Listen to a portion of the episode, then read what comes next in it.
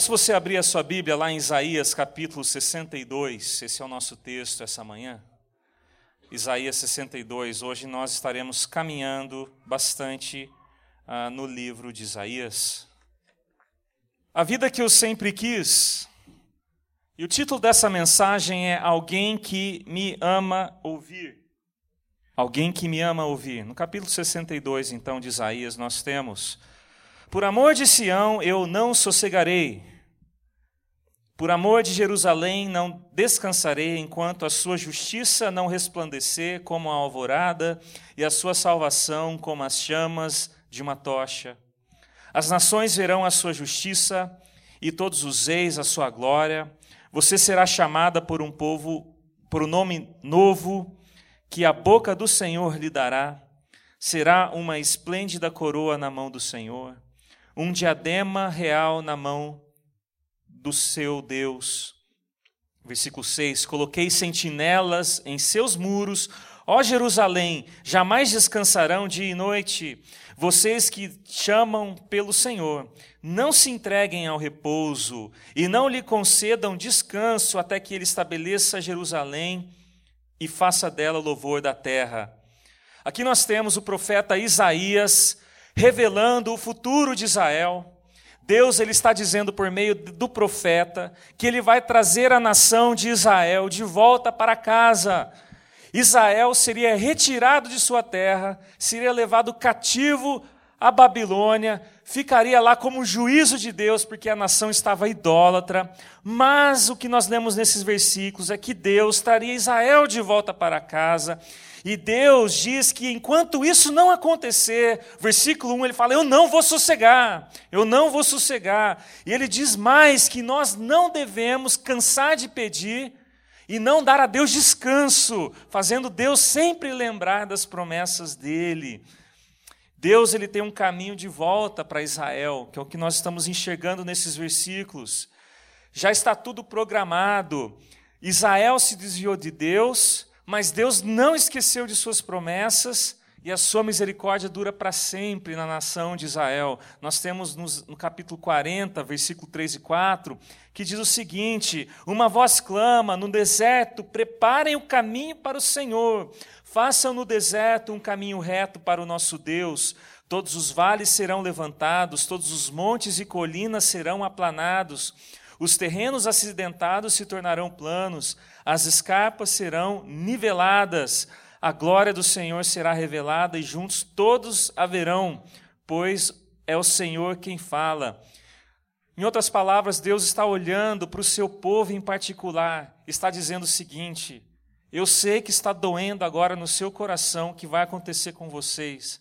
Eu sei que agora você, como meu povo, está sofrendo muita angústia, está com o coração muito atribulado, eu sei disso. Mas não esqueça que eu vou trazer vocês de volta para casa. E isso não depende de vocês, não depende da sua religião, dos seus rituais e nem das tentativas de vocês quiserem me obedecer. Isso depende de mim, depende do meu amor leal para com vocês. Eu vou mudar a sua história de vida, Israel. E aqui ele traz uma expressão que ele vai transformar os desertos em vales e montes, ele vai transformar o terreno que é acidentado em planície. Israel não mais será uma decepção para as outras nações. Israel não se sentirá mais decepcionada consigo mesma como uma nação. Vem um versículo muito especial em Isaías, que é o capítulo 41, versículo 10. O profeta diz: Deus falando, por isso não tema, pois eu estou com você. Não tenha medo, pois sou seu Deus. Eu fortalecerei e o ajudarei. Eu segurarei com a minha mão direita vitoriosa.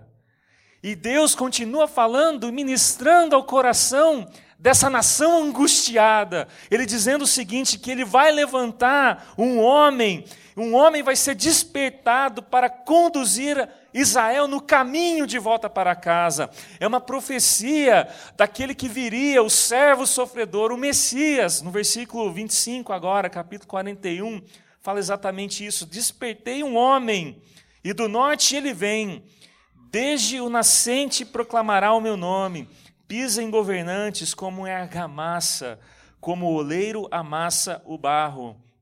O caminho de volta para casa era para ser feito por Israel.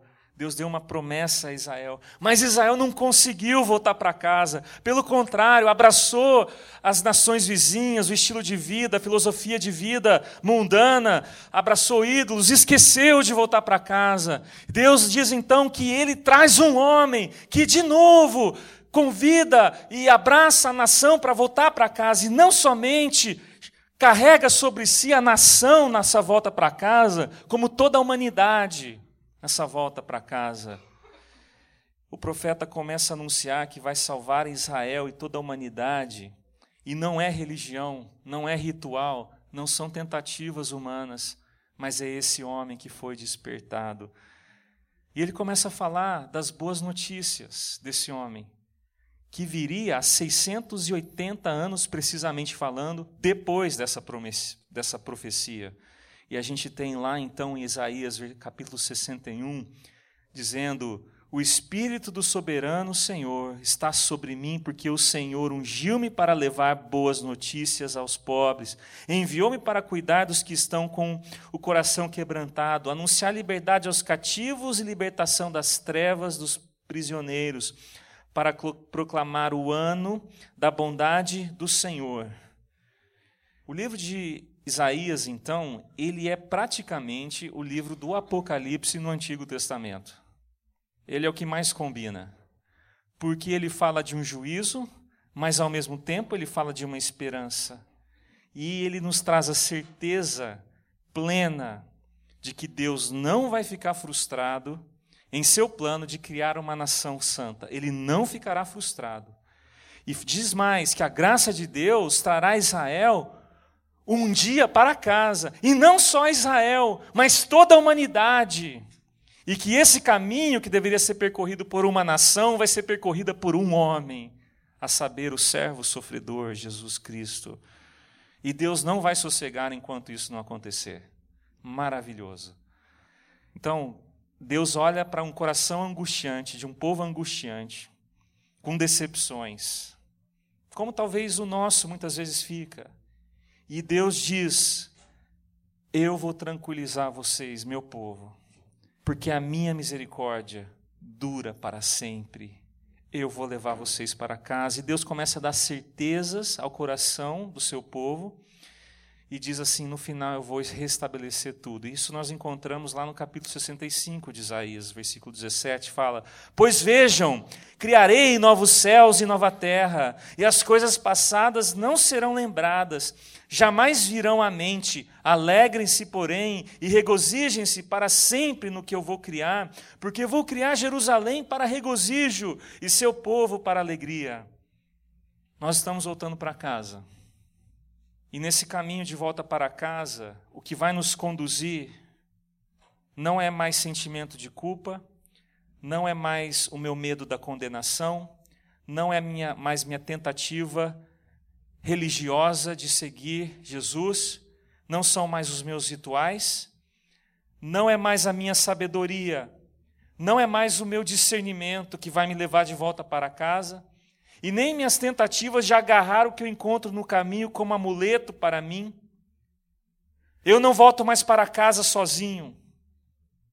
Não é nada disso que vai mais me levar e nunca vai me levar para casa. Quem vai me levar para casa é Jesus.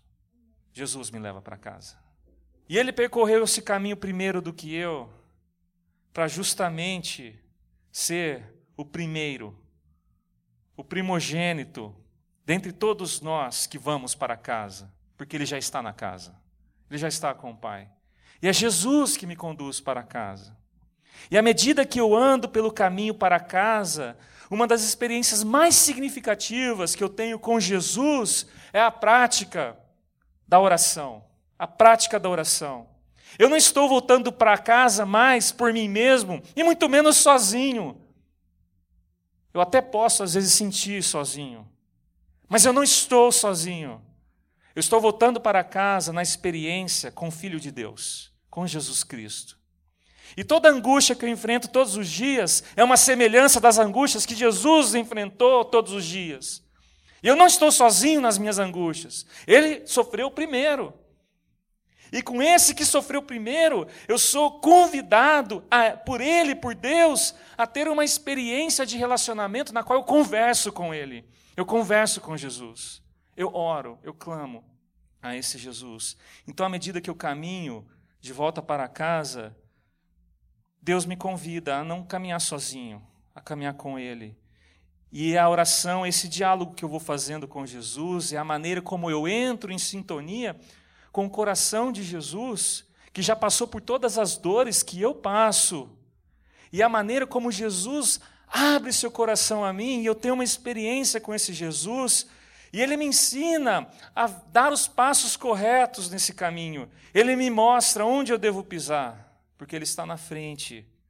No texto que lemos, Isaías 62, nós vemos um Deus se revelando à nação, dizendo o seguinte: Eu não vou sossegar enquanto todo esse caminho não for trilhado, enquanto tudo aquilo que eu prometi para vocês, que está lá na casa, se concretizar. Então, pode certificar de que enquanto estiver no caminho, peça, eu vou atender. Diga, eu vou ouvir, eu não vou descansar, eu não vou sossegar. Deus é alguém que ama ouvir as nossas orações. Ele espera por isso. Hoje eu queria falar sobre oração. Do que se trata essa prática tão extraordinária que tem acompanhado a humanidade desde que nós a conhecemos por humanidade? Como nós podemos usar essa oração enquanto nós estamos voltando para casa? Eu confesso que nessa prática tão extraordinária que é a oração, muitos tipos de oração e muitos pedidos de oração me incomodam. Eu confesso que algumas coisas que se tem aí e que as pessoas esperam na oração me, me trazem algumas dificuldades. Por exemplo, ah, o que aconteceu mesmo, alguém chega para o pastor e fala, pastor, comprei um carro novo, está aqui os documentos. Abençoa os documentos, é, porque eu quero que o carro seja uma benção na minha vida. E aí eu não sei direito o que a pessoa está pensando, mas talvez deve ser que o carro nunca quebre, que ele nunca pare no mecânico, que ninguém roube o carro, que ele ande aí suas 300 mil milhas sem acontecer absolutamente nada com o carro. Eu entendo o coração, o desejo da pessoa, mas eu tenho dificuldade no pedido. Outro exemplo, um crente está na igreja e conhece, essa mulher cristã conhece um, um homem, mas esse homem não tem uma experiência com Jesus. E essa cristã no Senhor fala: Pastor, abençoe, porque eu vou, eu vou, eu vou, eu vou me tornar a noiva dele. Abençoe para que dê certo e Deus cuide disso e que a gente se case. Eu tenho muitas dificuldades de abençoar algo do qual eu não vejo que Deus quer abençoar, pelo menos não na minha concepção. Quando nós entramos no mundo da oração, existem muitas questões que me incomodam por dentro. E que eu não sei se eu devo orar, o que devo pedir. E então, se eu não sei, eu não consigo fazer. Eu não consigo orar assim. Eu não consigo contradizer o que talvez está no coração de Deus. Mas, por outro lado, existem muitos outros pedidos de oração que são pedidos profundos, que diz respeito a uma necessidade de intervenção sobrenatural e a pessoa ela está indo a Deus nesse apelo e ela está ali angustiada na alma e ela fala: "Pastor, ora por mim, porque a minha mãe está com câncer. Eu gostaria da cura, pastor." Eu queria falar hoje sobre algumas coisas sobre oração. A primeira delas que a oração tem a ver com o reconhecimento de que o centro do universo é Deus. Para mim, a oração tem a ver que o centro do universo é Deus, não sou eu, é Deus. E muitas vezes as pessoas acham que Deus ele está interessado em gerenciar as pequenas coisas de nossa vida de tal maneira que você tenha o máximo de conforto possível na sua vida. Que Deus ele faz essa espécie do microgerenciamento de nossa vida. E que ele está absolutamente interessado em apenas isso. Que se o centro do universo é Deus e não sou eu, eu acho muito ínfimo, pelo menos na minha concepção, de um Deus que resume todo o seu propósito eterno em simplesmente cumprir alguns caprichos que eu peço a Ele. Senhor, que eu consiga ter dinheiro para renovar o piso da minha casa. Eu tenho dificuldades com esse tipo de oração. Eu confesso que quando alguém, algumas pessoas às vezes vêm com um pedido assim, eu tenho que me concentrar para não deixar de ter uma expressão pastoral acolhedora. Porque eu quero que Deus abençoe, que eu quero que a pessoa tenha um piso novo.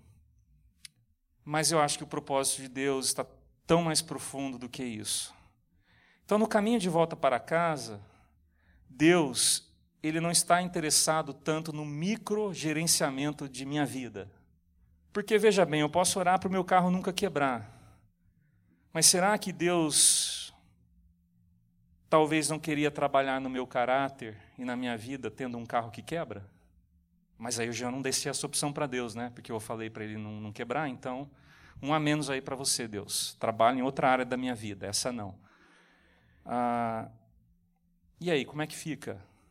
Porque eu não estou usando Deus como meu amuleto no caminho para casa para gerenciar os pequenos detalhes e o conforto da minha vida. Porque não sou eu que estou no centro. As coisas não giram ao redor de mim. A igreja, Deus, os seus propósitos, não está olhando para mim dizendo eu vou render tudo a você, para que tudo funcione absolutamente perfeito para você. Não é assim que funciona. Quem está no centro é Deus, é Jesus Cristo, e Ele me chama para andar com Ele, Ele me chama para ir junto com Ele. Então eu tenho que aprender que a oração tem a ver com reconhecer que Ele está no centro. Deus é que é dono da minha história. Deus é que tem a minha história de vida. Não sou eu que tenho. E não sou eu que pego a caneta e agora eu vou escrever o que eu quero. Minha história de vida só é relevante quando eu percebo, quando ela se encaixa na grande história. Porque eu vou viver minha vida aqui. E eu posso me colocar em diversas situações para tentar puxar Deus ao meu favor, eu posso. Mas eu não posso esquecer que, por mais que eu tente muitas coisas, inclusive usar da religião e da espiritualidade para conseguir essas coisas, a minha vida, ela vai eventualmente e fatalmente terminar num túmulo. E o que eu vou deixar são letras e números. Aqui, Jaz Fábio, nasceu ano tal, morreu ano tal. E a minha história de vida é essa.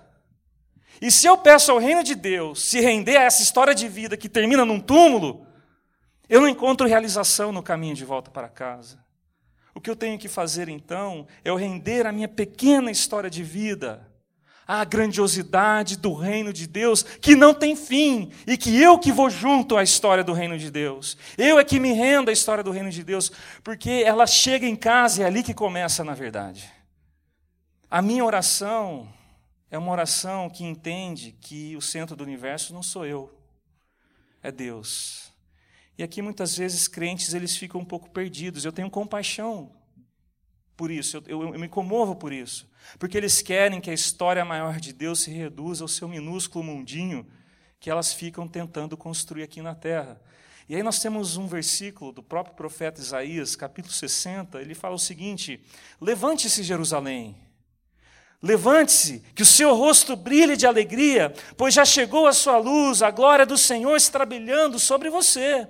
A terra está coberta de escuridão, os povos vivem nas trevas, mas a luz do Senhor está brilhando sobre você. Sobre você aparece a glória de Deus. E aqui de novo, Deus está dizendo, por meio do profeta Isaías: Venha, Israel, participar da minha história. Acorde, Jerusalém, levante-se. Não tente viver a sua própria história de vida sem peso, sem substância, sem relevância, se entregando à sua religiosidade, mas se entregue a mim, a minha história de glória. E a partir do momento que você se entregar à minha história de glória, você, Jerusalém, será cheia de glória, manifestará a minha beleza, porque a minha história tem peso. A minha história é eterna. A minha história tem substância a minha história vai muito mais além do que números e letras. Eu vejo Deus convidando Jerusalém, Israel e o seu povo, a igreja, a participar dessa história. Nós somos criados para fazer parte da história da glória de Deus.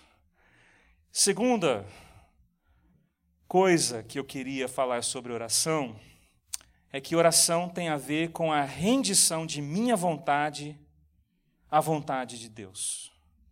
Na oração eu até posso falar o que eu quero, mas a coisa mais importante da oração é se eu vou me render ao que Deus quer.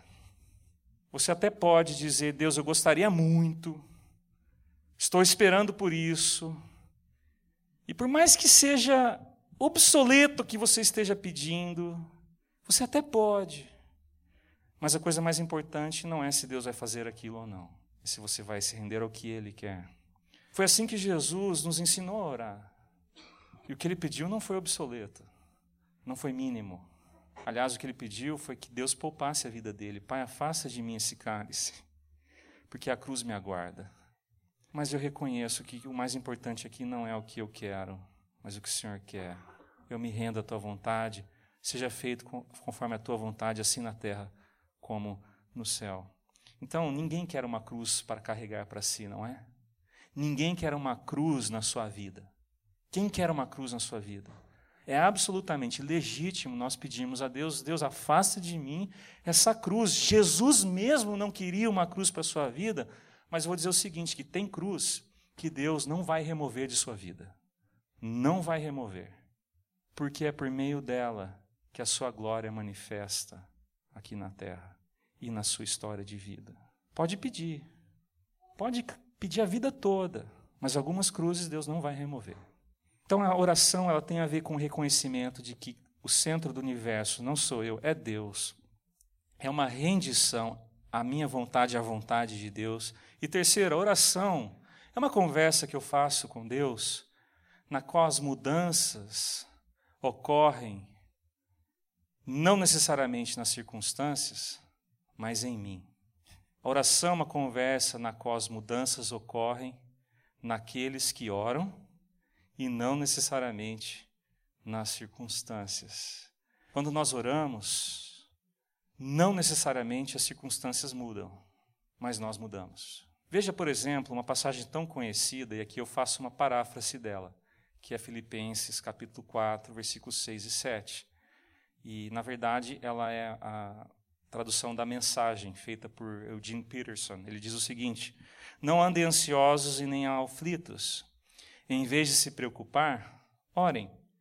Contem para Deus as suas dificuldades, permitam que as súplicas e os louvores transformem as suas circunstâncias? Não. Uh, eu gostaria, mas não está dizendo isso. Transformem os seus medos em orações. Antes que vocês percebam e saibam explicar como isso acontece, o coração de vocês vai ficar cheio de paz que existe no coração de Deus. Então vocês vão descobrir como é maravilhoso quando Jesus tira a preocupação, o medo e a ansiedade do nosso coração uma paráfrase dessa passagem. Então, a tradução que nós temos é que a paz de Deus, que excede todo entendimento, guardará os nossos corações e mente em Cristo Jesus. Essa paz de Deus, que excede todo entendimento, guardará os nossos pensamentos e os nossos sentimentos. É isso que o versículo está dizendo. Portanto, a oração ela tem como objetivo principal não mudar as circunstâncias, mas mudar o meu coração. O meu coração sai do aflito, do angustiado, do temeroso, do, do cheio de, de, de insegurança, para um coração agora sereno, confiante, tranquilo, lúcido para que eu caminhe de volta para casa no melhor estado de espírito possível, para que eu caminhe de volta para casa sem o peso, o fardo, a pressão da sociedade, mas com o fardo leve e suave de Jesus Cristo. A oração, ela tem o objetivo principal é me transformar e não necessariamente as circunstâncias. E por último, ou quase por último, a oração é uma conversa com Deus, no qual Deus vai conduzindo, nos conduzindo a patamares cada vez mais profundos de intimidade com Ele e maturidade espiritual. Nesse caminho, de volta para casa, eu vou orando, eu vou crescendo na experiência com Deus. E uma das experiências mais maravilhosas na oração que a gente vai crescendo é a adoração. A adoração, eu entendo que eu estou sendo convidado por Deus a participar da comunhão eterna que existe do Deus Pai, do Deus Filho, do Deus Espírito Santo. Eu sou chamado ali.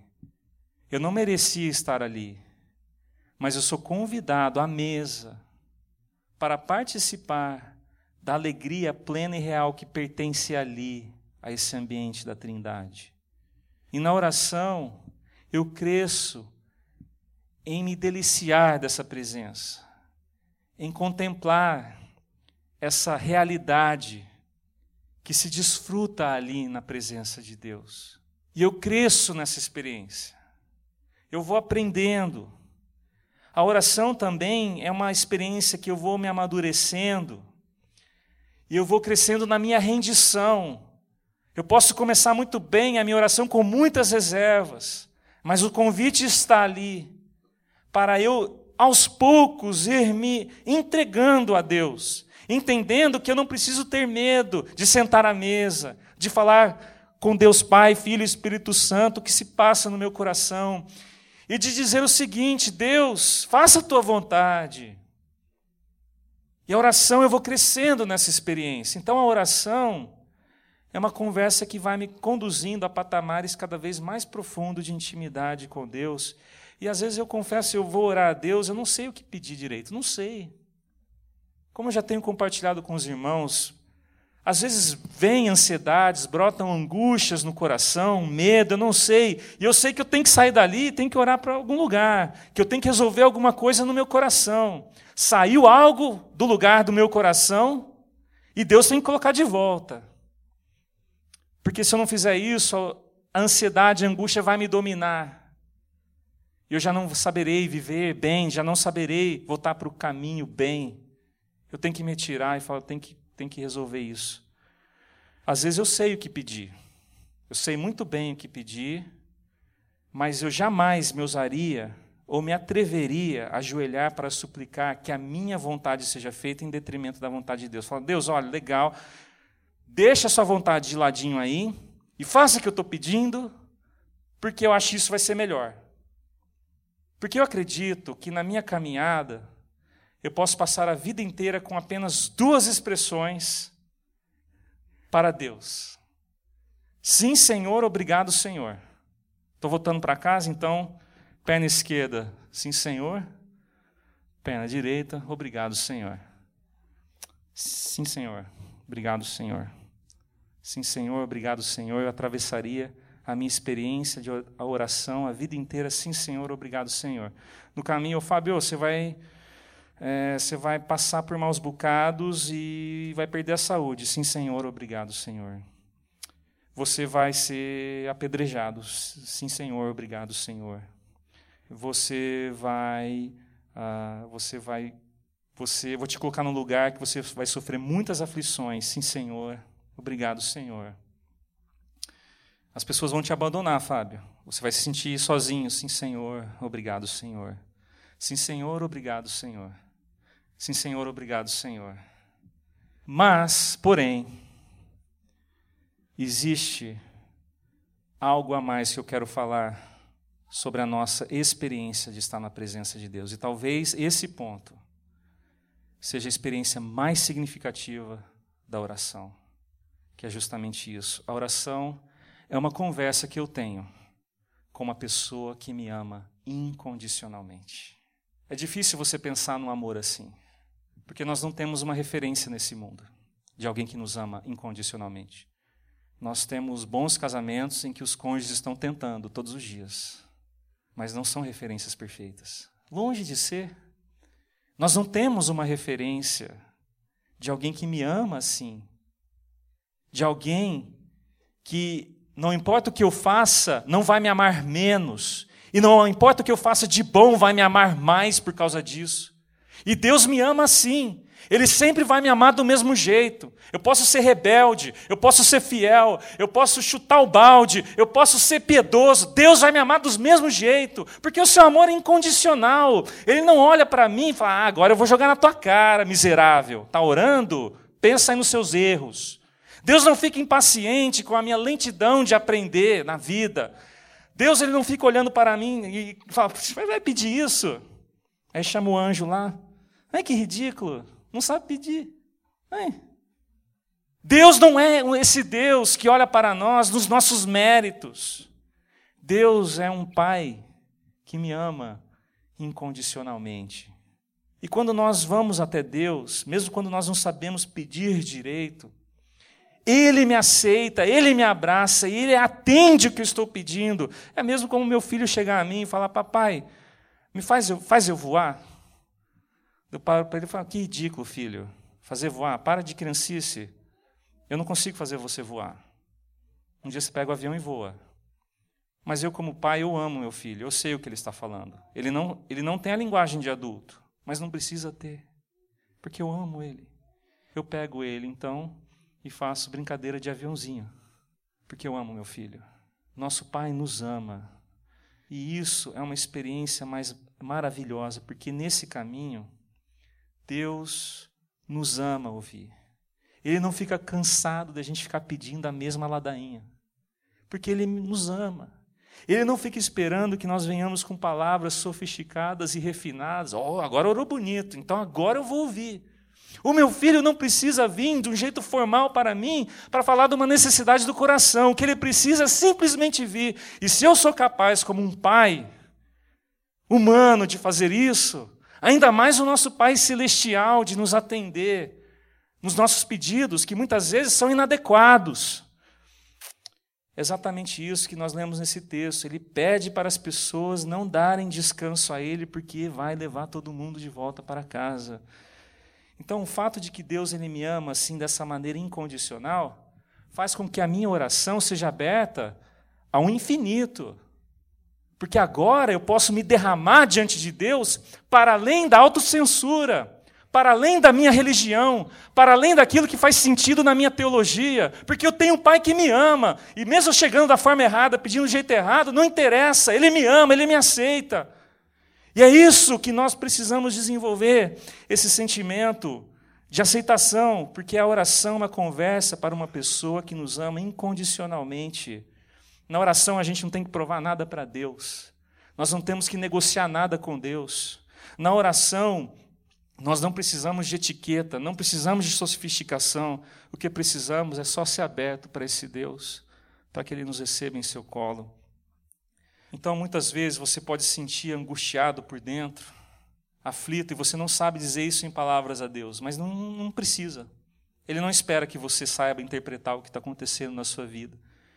E se a sua oração, o que você for capaz é simplesmente de falar, Deus, me aceita em seus braços, e você chorar ali, Fala, não sei o que dizer, mas eu só quero, eu só quero descansar aqui no seu colo, Deus. Eu quero, eu quero, eu quero teu consolo. Então faça essa oração. Faça essa oração, porque não existe oração certa e errada. A oração errada é a oração que não é feita. Existe oração infantil, existe oração adulta. Existe oração pronunciada da falta de entendimento de Deus existe a oração pronunciada de alguém que tem experiência de Deus e conhece um pouco do coração, da mente e dos propósitos de Deus. Existe uma oração que é confusa e outra oração que é lúcida, mas não existe oração certa e errada. Charles Spurgeon, que é um pastor inglês, ele fala o seguinte: quando você não puder orar como deve, então você deve orar como pode. E muitas vezes a gente está com o coração tão ansioso, está incrédulo com Deus, então começa a orar desse jeito: Senhor, estou incrédulo. Senhor, estou com raiva dessa pessoa. Não estou aqui para amar. Está difícil, Senhor. Estou estressado. Se você não consegue orar como deve, então ora como pode. Porque nós temos um Pai celestial com amor incondicional, que Ele vai nos receber. Porque a única oração errada é a oração que não é feita.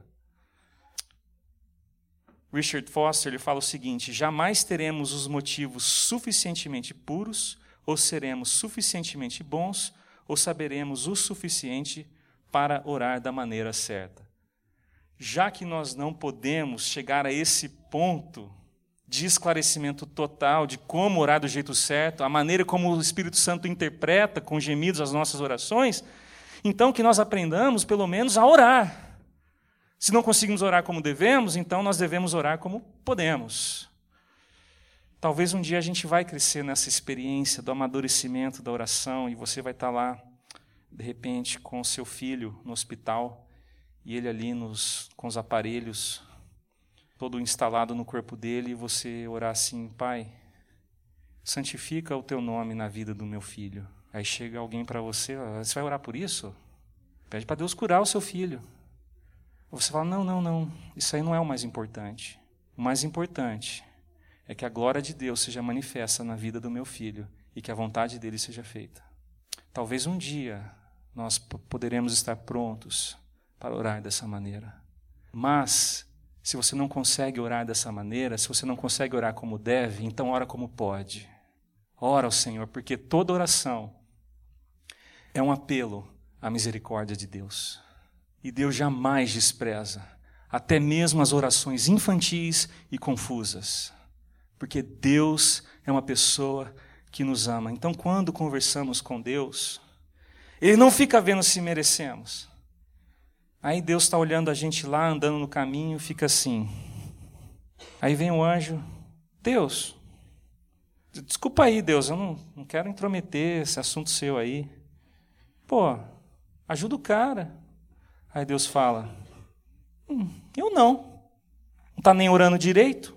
Vou fazer não. É, e quando ora, os pedidos ridículos dele. O cara não lê a Bíblia, não sabe o que pedir, não vou fazer não.